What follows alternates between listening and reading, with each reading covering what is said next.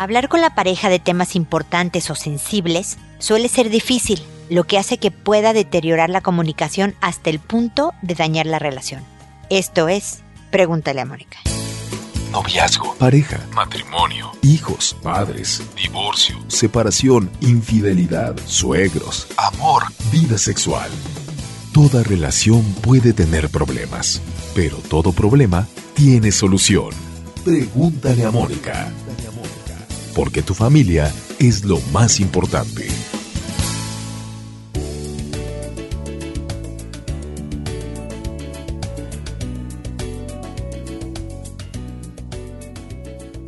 Bienvenidos amigos una vez más a Pregúntale a Mónica. Soy Mónica Bulnes de Lara. Creo que menos gangosa, menos agripada que la vez pasada. Tal vez todavía interrumpa y ponga pausa para sonarme o toser o algo así. Pero como ya saben, se los he dicho antes, mala hierba nunca muere. Así que aquí estoy de regreso nuevamente para que hablemos de la relación de pareja. Ustedes saben en realidad que los temas que yo publico en redes sociales, que yo publico en los podcasts, como el que están oyendo ahora y todo, habla de relaciones interpersonales. Aplica para cualquier tipo de relación, con amigos, con compañeros de trabajo, con la pareja, con los hijos. Pero claro, me gusta enfocarme en una relación en particular porque cada una tiene sus características, sus mañas y estilos. En esta ocasión hablo de la ya muy manoseada comunicación en la pareja, pero es tan importante. Hay tantas parejas que no se hablan de las cosas importantes. Ustedes saben que he dicho en otras ocasiones y lo sostengo, que no todo debe de hablarse. Si yo tengo un problema con alguien, no necesariamente me tengo que sentar con esa persona y hablar. Hay veces que solo un cambio de acción de mi parte, un cambio de actitud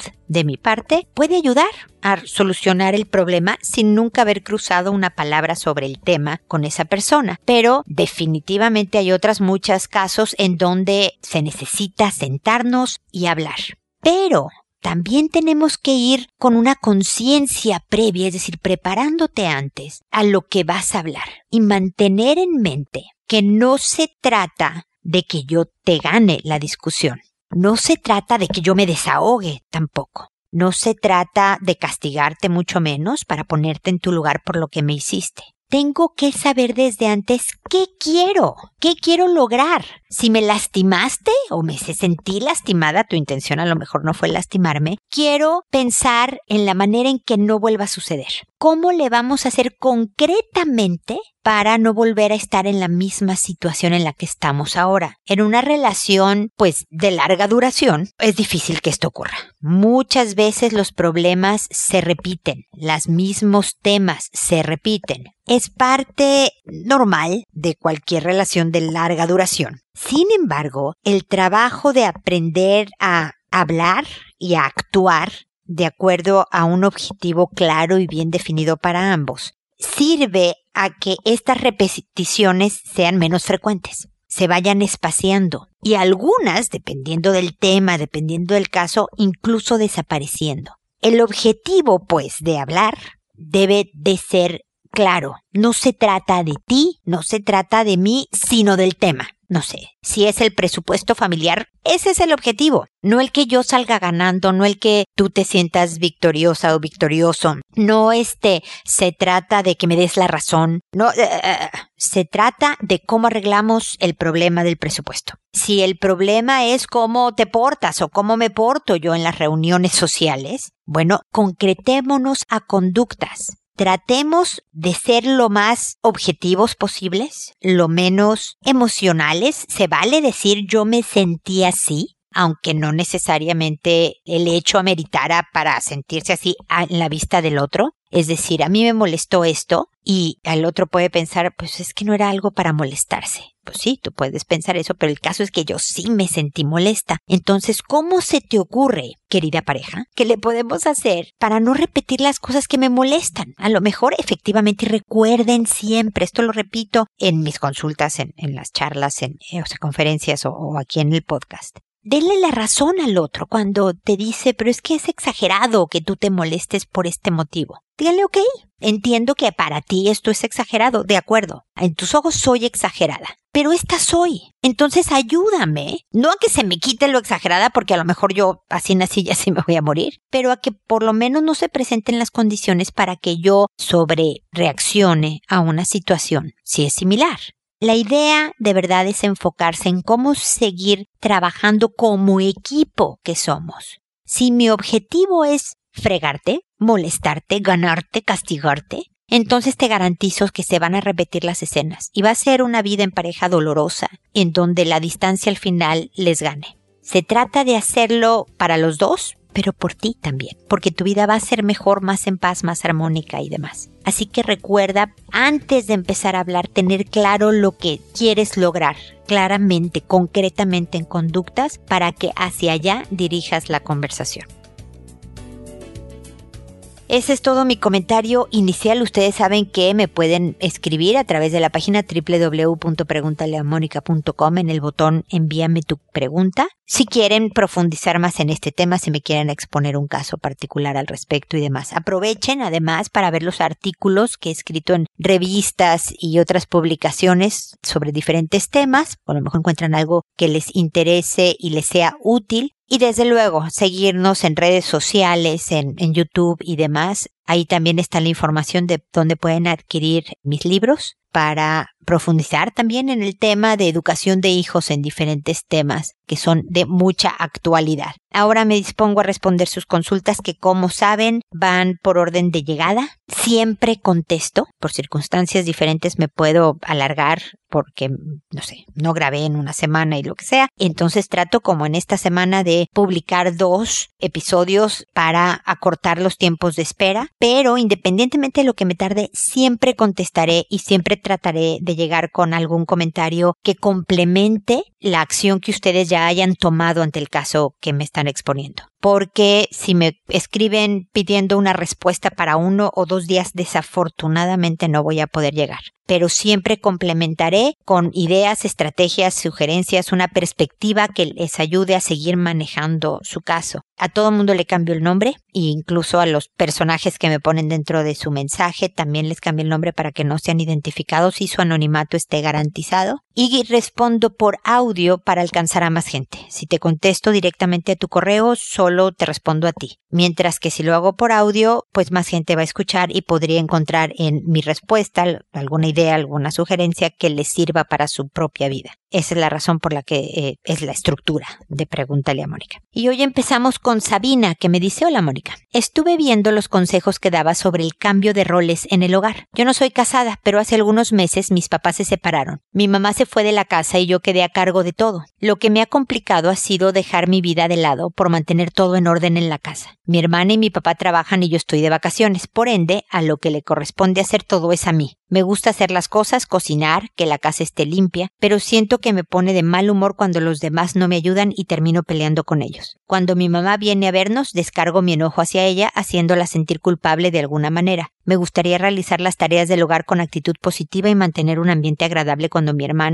papá y mamá lleguen a casa. Agradecería mucho tu ayuda. Entiendo, Sabina, es perfectamente normal lo que te está pasando. Y siempre digo que lo normal no se cura, pero vamos a tratar de hacerlo menos desagradable porque estás pasando por una época desagradable. La verdad es que primero, que tus papás se hayan separado, es algo que ya de por sí te impacta emocionalmente. Aunque no tengas que hacer los trabajos del hogar, ya traes un impacto. No importa tu edad, yo sé que eres una joven adulto, pero cuando los papás se separan, así seas un niño, un adolescente o como tú, un adulto, tiene un impacto negativo emocional. Entonces ya de por sí estás manejando todas esas emociones y luego sientes que a ti te tocó pues hacerte cargo de la casa porque estás de vacaciones. No sé si sigas de vacaciones, no sé si es, es en la universidad, pero independientemente de que estés de vacaciones. El trabajo de la casa sí es medio de equipo, ¿no? Si tú fueras casada y fueras un ama de casa, resulta que decidieron tu pareja y tú que te quedabas en la casa porque hay hijos chiquitos o porque así se les pega la gana que ibas a hacer. No necesariamente quiere decir que tu esposo no va a hacer absolutamente nada en la casa, pues porque tú tienes el tiempo libre y esa es tu chamba y entonces yo no voy a recoger ni mis calcetines. La casa es lo de todos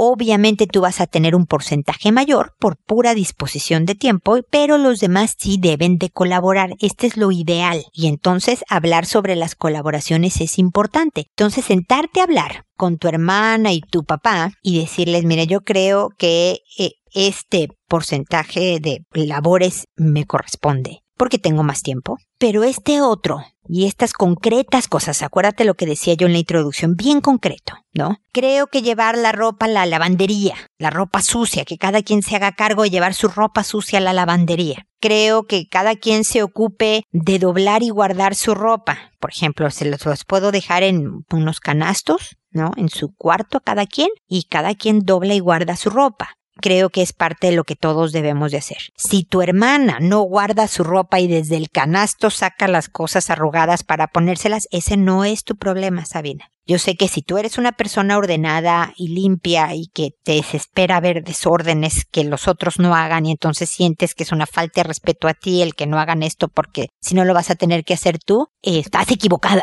en pocas palabras. No te corresponde y si es necesario cierra la puerta para que no veas el destrozo si alguien llevó su plato sucio o no llevó ni siquiera su plato sucio a la cocina, como habían quedado que iba a suceder, deje el plato sucio de esa persona sobre la mesa donde lo dejó, sobre su cama si lo dejó ahí, ¿no? Si puedes, si quieres y estás de humor, le puedes decir amablemente en la noche que lleguen de donde sus trabajos o lo que sea, se te pasó el plato, te encargo que lleves el plato y el vaso a la cocina. Te pueden hacer caras como si tú fueras la mamá y el, o el papá y entonces y ellos, los hijos adolescentes, aunque tu hermana y tu papá sean adultos también, eh, no enganches. Tú decide cómo puedes hacer más armoniosa tu vida y separa y siéntate a hablar con tu mamá de lo que está pasando contigo como hija por la separación. Porque efectivamente creo que también te desahogas todo el tema de la separación en tu mamá, que además sientes que a ti te tuvo un, un cargo adicional al que se te vino en la casa encima. Tú le enseñas a los otros cómo tratarse de Sabina. Tú los entrenas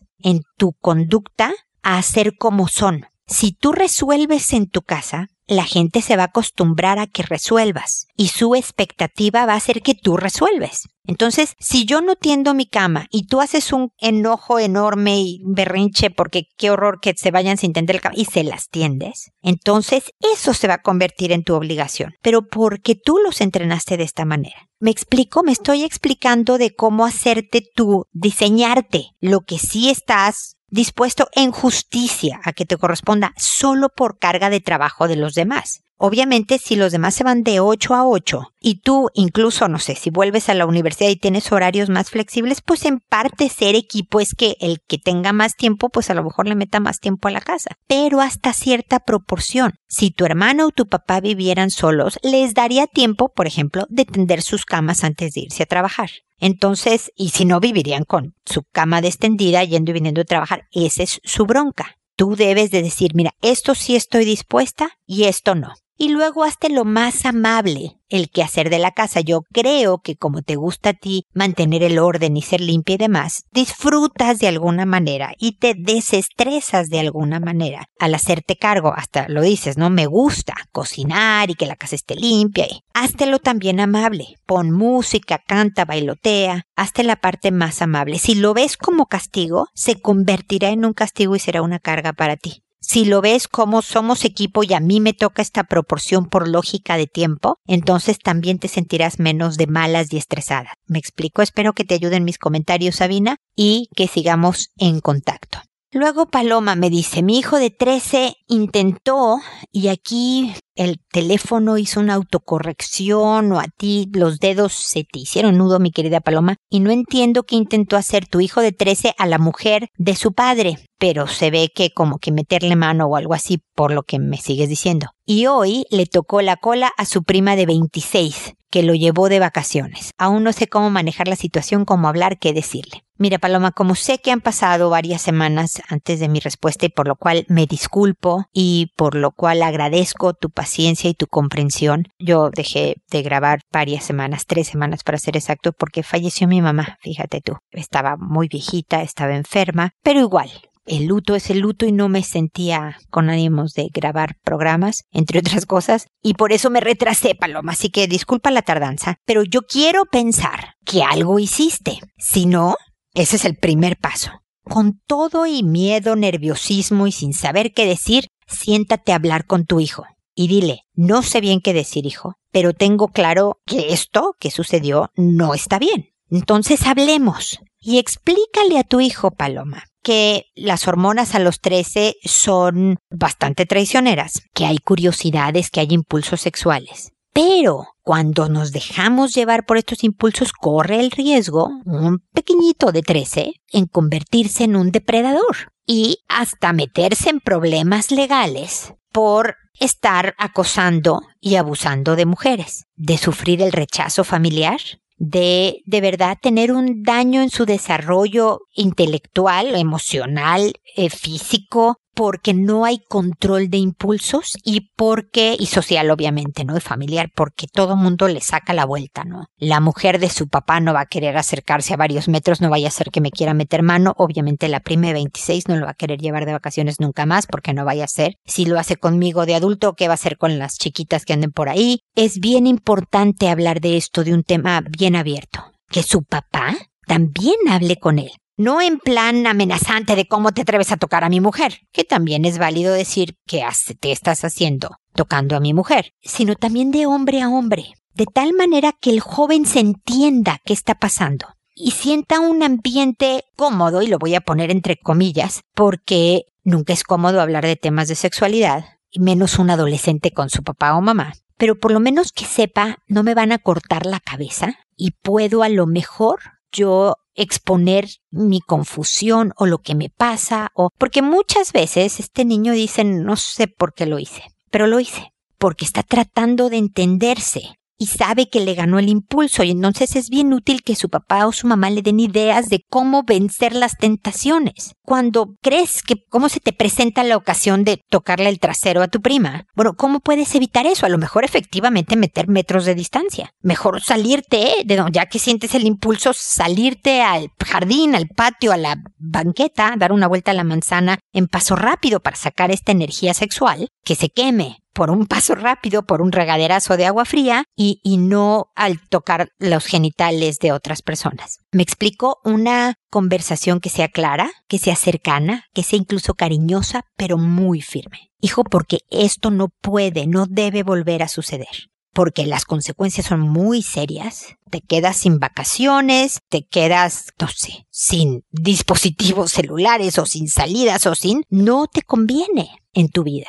Esto no puede volver a suceder porque se puede convertir en un delito serio. Más ahora que, que bueno, por ejemplo, en México veía las noticias. Yo vivo en Chile, que también aquí hay leyes al respecto, y en México también ahora está la ley contra el acoso en la calle, ¿no? Que si floreas a una mujer en la calle de una manera sexual, puedes resultar por lo menos multado. Entonces imagínate a dónde puede llegar esto, esto contigo, hijo. De eso se trata, Paloma. Espero que mi explicación te ayude a saber en qué perspectiva, porque si ya hablaste con él, esto no se ha acabado, ¿eh? No quiere decir que solo eh, con una conversación estás lista, porque pasó un evento, yo me enteré y entonces hablo contigo y ya. No, sino que la formación en sexualidad, en el manejo de su vida, entonces continúa por el resto de su Así que todavía es pertinente el volverte a acercar con tu hijo o que el papá se acerque con su hijo y que tengan esta conversación. Y después de un par de meses, otra ligerita y más corta dentro del tema. Y si te enteraste de una noticia, comentarme, ¿te fijaste de tal y tal? Fíjate qué importante es esto de lo que hablamos del autocontrol. Y solamente ese comentario, de tal manera que el joven vaya internalizando. Y al mismo tiempo, paralelamente, bien importante, Paloma, es ayudarle a él a desarrollar el autocontrol. Y por el momento, porque tiene 13 años, el control viene externo. Es la hora de llegada, es cuánto tiempo juega videojuegos o está en dispositivos tecnológicos, es el, el tener responsabilidades en casa. Todo eso enseña autocontrol que le va a llevar ayudar también, pues para los impulsos sexuales y ahora que está tan adolescente, también para lo del alcohol, para la droga, para todo esto. Entonces, son funciones paralelas estas conversaciones y al mismo tiempo ejercer la estrategia disciplinaria que le ayude poco a poco a él al autocontrol y a la toma de decisiones. Esto finalmente va a llegar muy al final de su adolescencia. Su cerebro no se ha acabado de formar Entonces hay que reforzar externamente hasta que él, ya más a joven adulto, lo internalice. ¿Me explico? Así que espero que sigamos en contacto. Talía, por otro lado, me dice, hola Moni, te voy a contar algo que acaba de pasar con mi hijo y que me recordó a ti, que dices que actuemos como si nada pasara. Estaba acostada con mi hijo para que durmiera y me dijo, mami, ¿qué pasará cuando se acaben los días y papi y tú y yo nos extingamos? ¿Ya no habrá juguetes, ni casa, ni nadie? Yo agradezco a la vida que estaba todo oscuro porque sentí como todo mi cuerpo se pasmó y yo quería gritar, no, no, tú nunca te vas a morir ni nada, todo será felicidad. Como estaba pasmada no pude hablar y eso ayudó a que él siguiera hablando y dijo, es que mi papi me dijo que el mundo se va a acabar.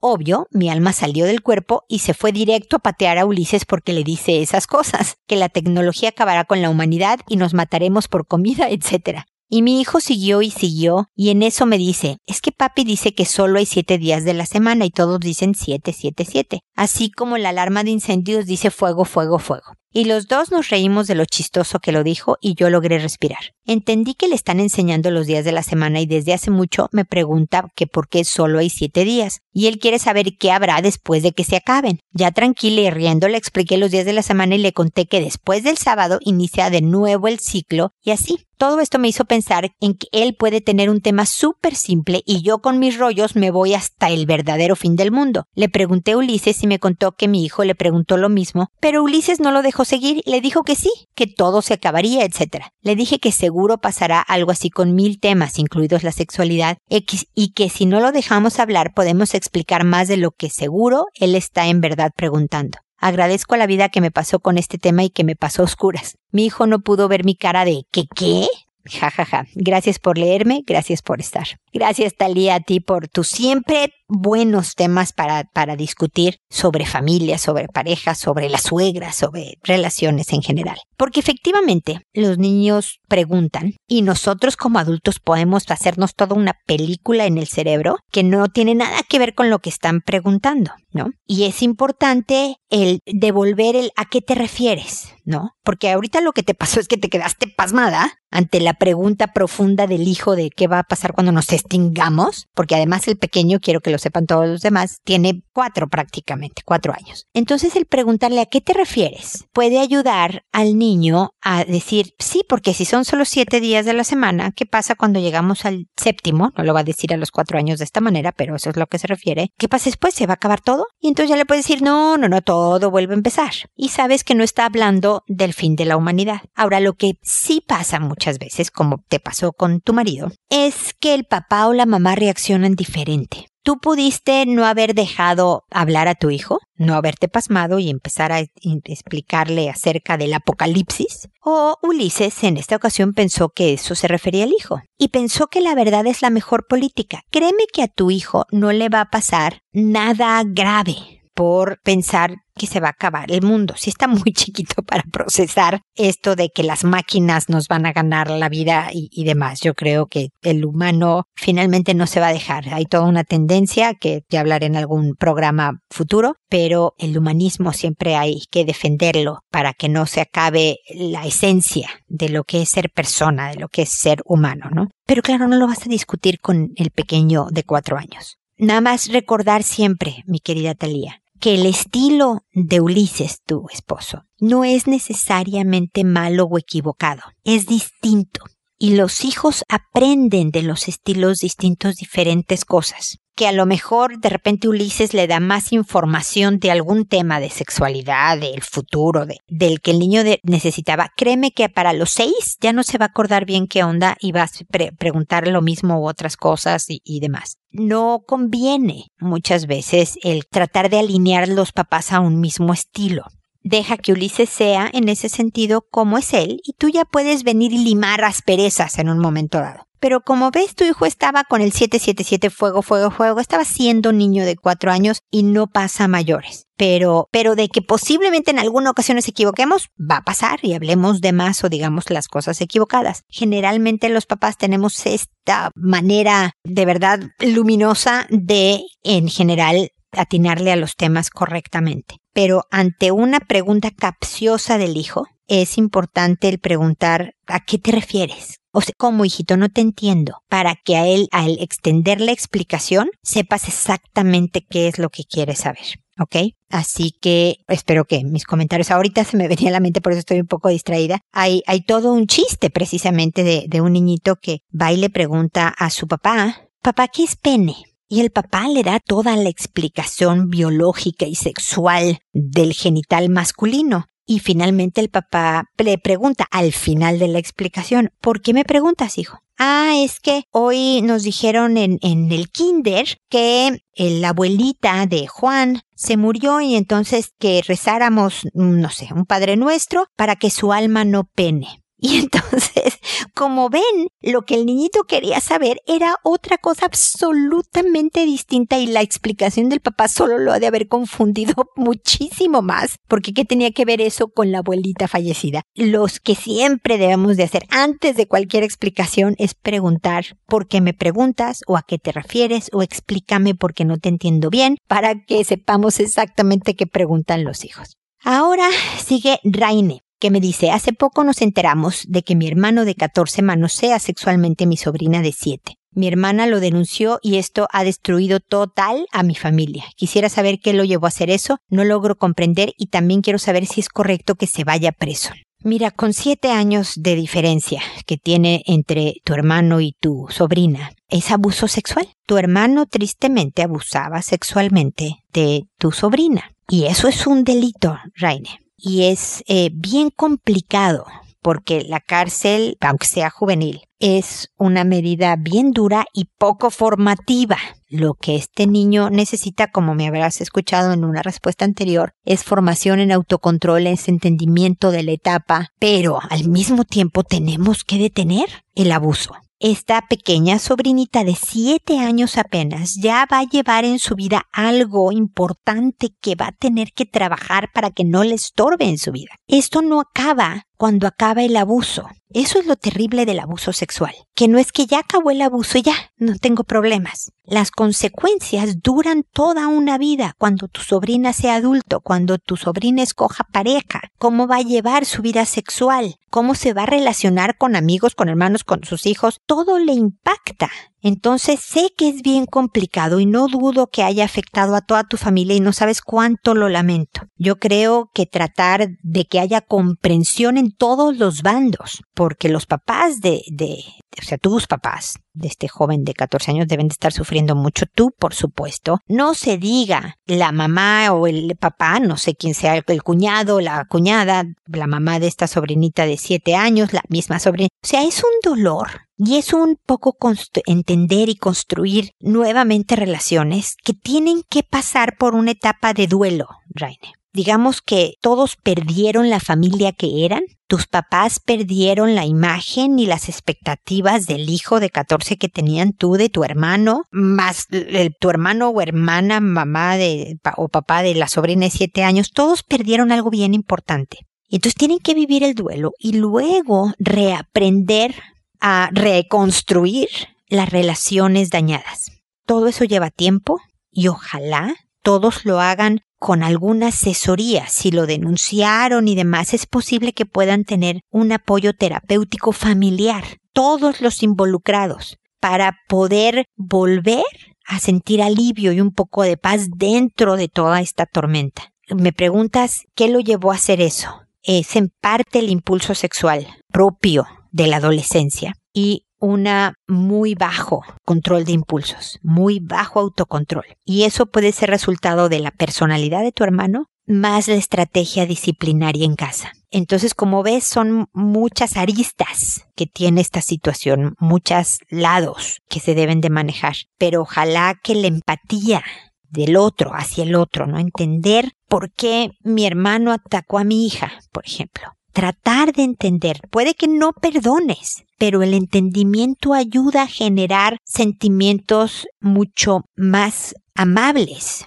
que alivian más que el rencor y la incomprensión. Pero va a tomar tiempo. Esto de primera instancia están en el shock del momento y de todas las consecuencias legales y familiares que ha habido. Entonces nadie está pensando con claridad. Nada de lo que se diga en un momento intenso debe de ser considerado como una realidad porque verdaderamente están en un estado de shock, digamos postraumático, que requiere de tiempo también para ir asentando emociones y poder llegar a un contacto. Lo lamento muchísimo, Raine, y ojalá sigamos en contacto para ayudarte en este proceso.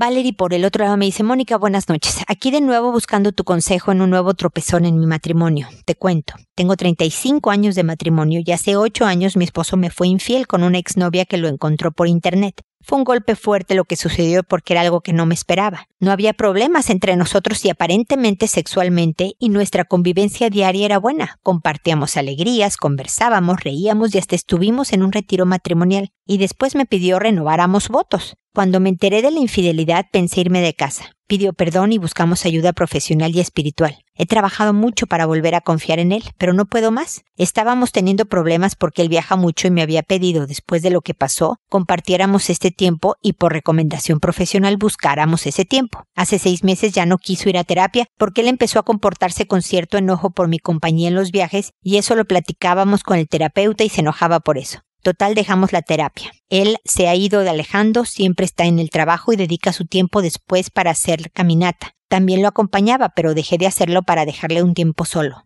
En los viajes empezó a buscar pretextos para enojarse de todo y por todo, que porque yo no quería comer en cualquier restaurante, que si porque quiero bajar al baño en los viajes largos, pretextos. En el último viaje, enojado, me dijo que no quiere que lo vuelva a acompañar aunque luego le salió un viaje con su jefe y su esposa a Sudamérica y él le pidió que me llevara. Mi boleto lo iba a pagar él, supuestamente con los puntos que acumulaba el viajero frecuente, y me dijo que salía muy caro y mi boleto no tenía suficientes puntos y bueno, sé que eso es otro pretexto y no le dije nada. Hoy me dijo que quizás no iba a poderlo acompañar al viaje que teníamos planeado la próxima semana. Es mucho lo que todo esto que sucede está doliéndome, porque sabes, más que el dolor en sí, duele más todos los pensamientos que vienen en cada evento, con cada cancelación que pareciera un rechazo. Estoy planteándome la posibilidad de irme para poderlo continuar la vida, pero no quiero tomar una decisión tomada por el dolor que estoy sintiendo. He hablado mucho con él del tema, pero sabes, lo toma con una superficialidad que me duele más. Casi creo que soy yo la que tengo que trabajar mi inseguridad y resolverla sola. Mónica, necesito tu consejo, te envío un abrazo enorme y agradecimiento.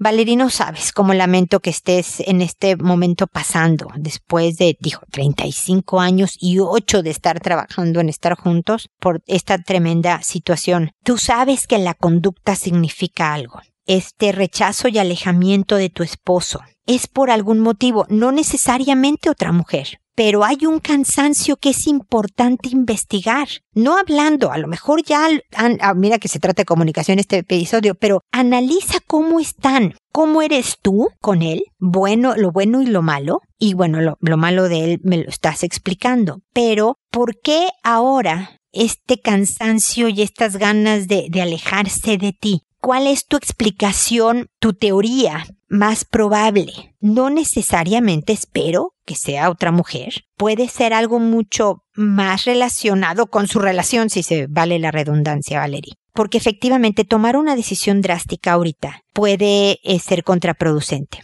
Te puedes arrepentir, porque rápida, ¿sabes qué pasa? Que cuando la gente se separa y estaba tan peleada o tan molesta, inicialmente siente un alivio de que, ay, que bueno, ya no estamos así en esta situación de dolor.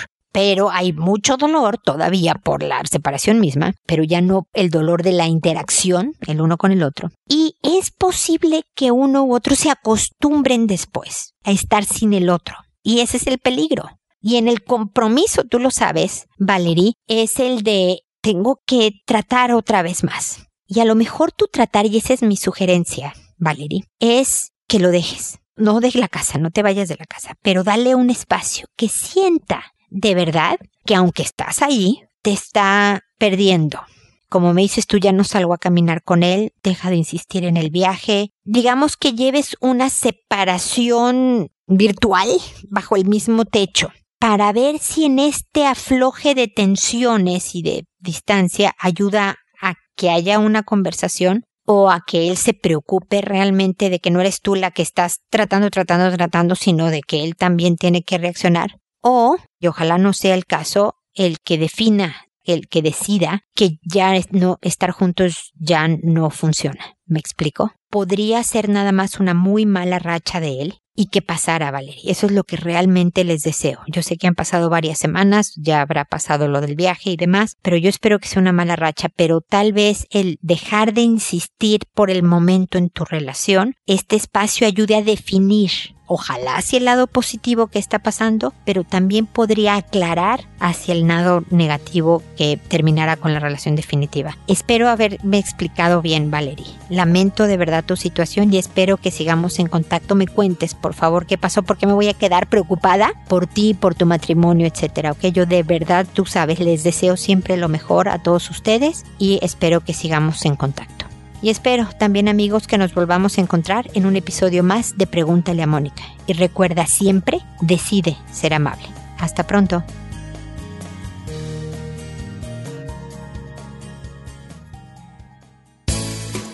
¿Problemas en tus relaciones? No te preocupes, manda tu caso, juntos encontraremos la solución. www.preguntaleamónica.com Recuerda que tu familia es lo más importante.